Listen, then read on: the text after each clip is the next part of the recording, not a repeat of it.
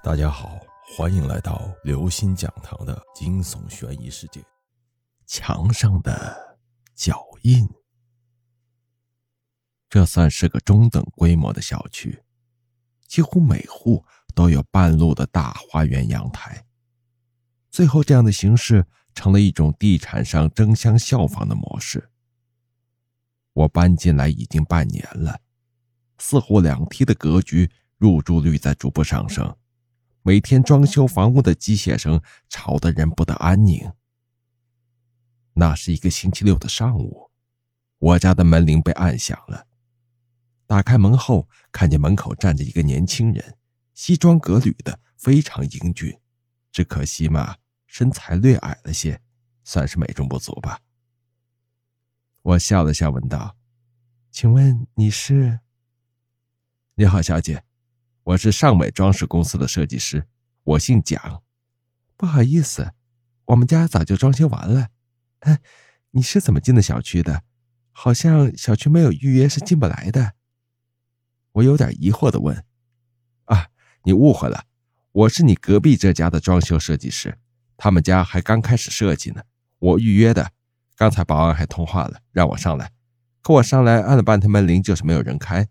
我打了户主手机也关机了。”真奇怪，你们是邻居，呃，如果我还是联系不上他们，你能不能在遇见他们的时候帮我转告一下，我明天再来，或者或者麻烦你通知他们，请他们尽快联系我，我设计图纸都弄好了。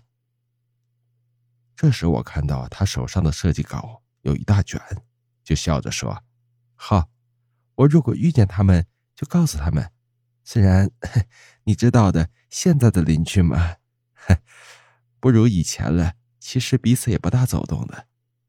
我明白，我明白，尽力而为，我也会设法联系他们的。打扰您了，不好意思，那我走了，再见，谢谢您啊。我微笑着点点头，看他走进了电梯，就反手将门锁上，继续我那幅十字绣。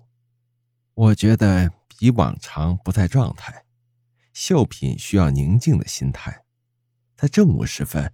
我突然觉得特别疲劳，脖子也酸痛起来，正想起来活动一下身体，突然听见隔壁有开锁的声音，好像不止一个人的说话声。于是对着镜子掠了一下头发，照了照，我就去开门。果然，隔壁的户主回来了。我自我介绍了一番，我们彼此进行了问好。隔壁的夫妻二人很和蔼。原来呀，那位先生长期出差。为了这次购房装修，特地回来和装修公司订方案。那位太太是字画行的，卖现代画，也卖些古字画的仿品。我说：“你们家还没有装修好，才开始订方案，如果有什么不方便要歇脚啊，就来我们家坐坐。”那位太太倒是很高兴的说：“这太好了，谢谢你。我先生姓胡，我姓蒋，你以后叫我蒋姐就行。”我应该比你大的。我听了以后说道：“哎呀，这可真巧啊！你姓蒋，你们请的装修设计师也姓蒋，这也是缘分呢。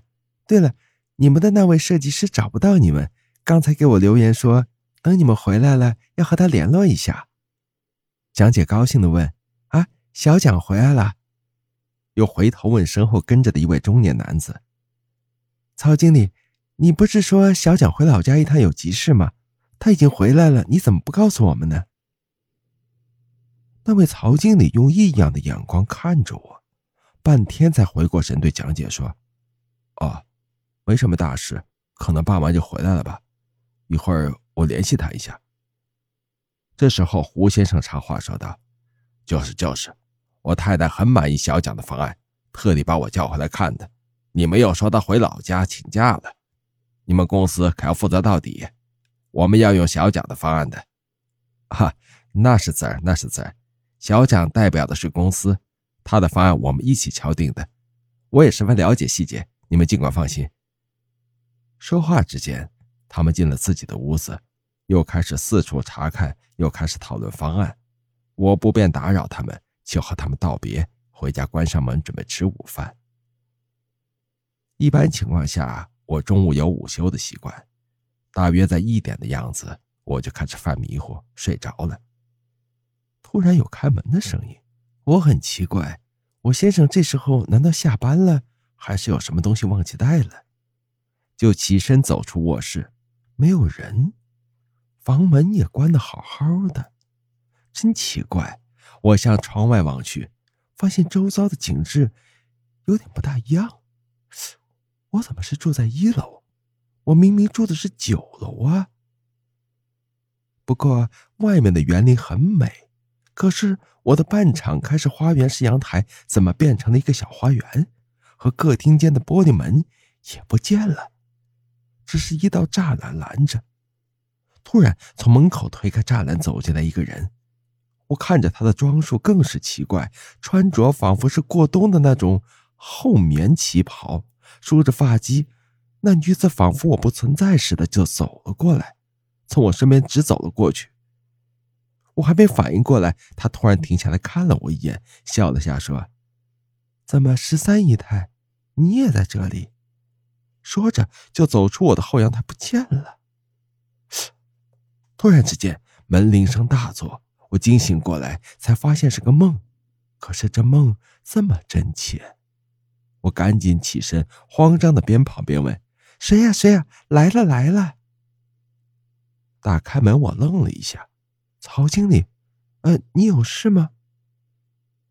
我探头看了看隔壁的房间门，锁着。“你好。”怎么称呼？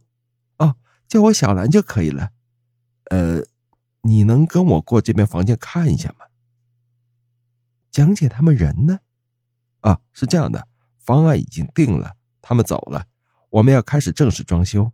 好，你稍等，我拿一下钥匙。我进门拿上钥匙，关了自家房门，跟着曹经理进了隔壁的房子。房子还是水泥地。这里交货的都是毛坯房，您请这边走，小兰女士。我跟着曹经理来到后阳台处，曹经理站在那里很久。我看着他的背影，他似乎在抽泣。果然，他边转身边擦着眼泪说：“哎，我不知道该怎么说。这户人家找到我们装修公司，小蒋啊。”就是你说你见过的那位设计师，是被派来做主设计的。小蒋为人很好，很勤奋。他家乡在山区，很穷困。他家里兄弟姐妹多，而他是唯一上了大学的，是家里的希望。你知道，不用我说，他也就是家里主要的经济来源。啊，我明白。可是你和我说这些，你。知道承重墙吗？我当然知道。怎么了？承重墙是不可以拆除或者改造、打断等等，这不安全。这没错呀，谁都知道。你看后阳台这两边的墙。呃，我看到了。你看这边靠近厨房的一段墙，里面其实就是承重墙，是拆不得的。可是小蒋第一次来的时候。那位也是姓蒋的太太想把后阳台并进餐厅，还想把厨房做成敞开式的，这样就必须动这承重墙。当时我也在场。开工仪式其实头一天就做过了，我特别吩咐过工人，这后阳台两边的两段墙不要碰，特别不要重砸，而房子其他角落都要用锤子敲打几下。其他仪式我们也是按照当地的风俗办的，点香供油子，烧了纸。有这么讲究吗，曹经理？我们家当初什么也没做啊。哎，是的，没做总比做错了好。怎么，这里有什么做错的地方吗？有，小蒋是第一次接受主设计任务，他毕竟年轻啊，有些话他不听。当时他为的是客人满意，或者接受我们的大致方案，就想妥协一些客户的局部想法。当时，唉。他重重的踢了靠近厨房的承重墙一脚，你看。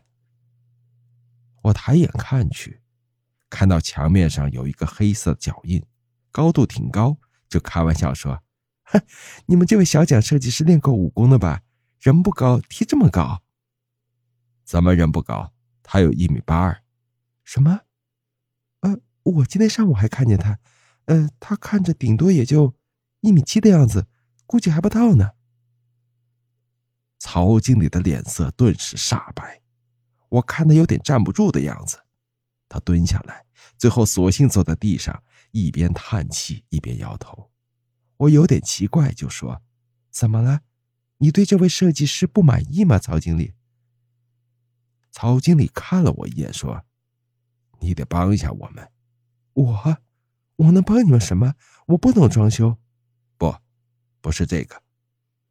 小蒋死了，四五辆车子碾过去的，当时就不行了，送到医院根本就没得救，腿全断了，可以说，简直是四分五裂。我们，哎，我们不想丢掉客户，所以就说小蒋请假有急事回老家了，我们要把这单做完。各位听众朋友，本期节目到此结束。如果您喜欢，请关注、订阅、点赞、转发四连击，谢谢您的支持。我们下期再见。